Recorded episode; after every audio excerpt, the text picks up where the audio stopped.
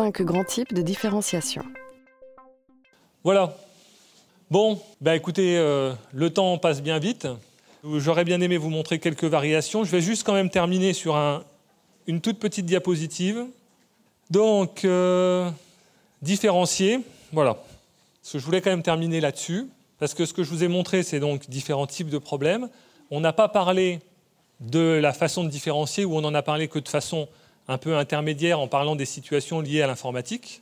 Mais en fait, il y a cinq grandes façons de différencier, c'est-à-dire de traiter les élèves. Parce que quand je vous ai dit, par exemple pour le nombre, le, ça dépend, le ça dépend, c'est que ça dépend aussi des élèves.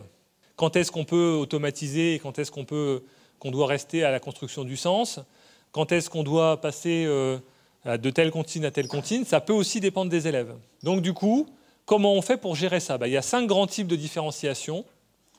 Le rôle, les aides, les tâches, les procédures et les contraintes. Celle que vous faites, peut-être sans le savoir, comme M. Jourdain, on va dire, c'est les procédures. Accepter qu'un élève arrive à la même solution que les autres par une procédure différente, c'est une forme de différenciation. Accepter qu'il y en ait un qui fasse du calcul, donc qui dénombre 3 et 3, etc., et qu'un autre fasse du comptage et qu'un autre fasse autrement, c'est une forme de différenciation. Différencier par les contraintes, c'est aussi possible, par exemple, en donnant différents matériels à différents élèves. Par exemple, les solides, on ne va pas donner les mêmes solides à tous les élèves. On ne va pas donner le même lot à tous les élèves non plus.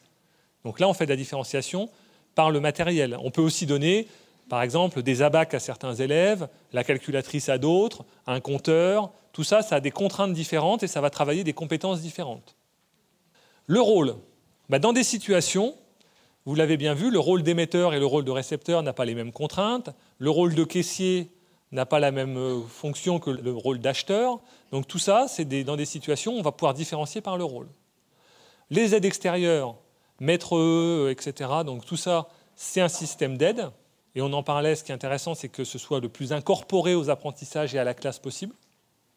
Vous l'avez vu, notre maîtresse E, elle intervient dans la classe, pendant la situation. Les tâches, on peut ne pas donner la même tâche à chacun des élèves. Là, on peut même carrément différencier par la tâche.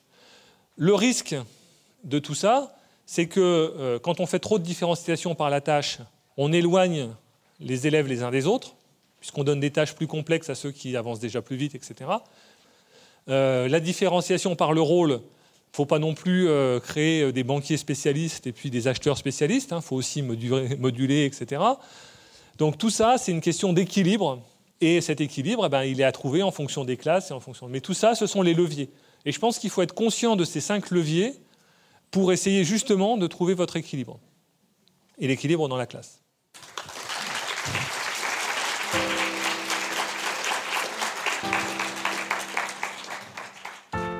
Conférence organisée par le Canopé Académie de Lyon.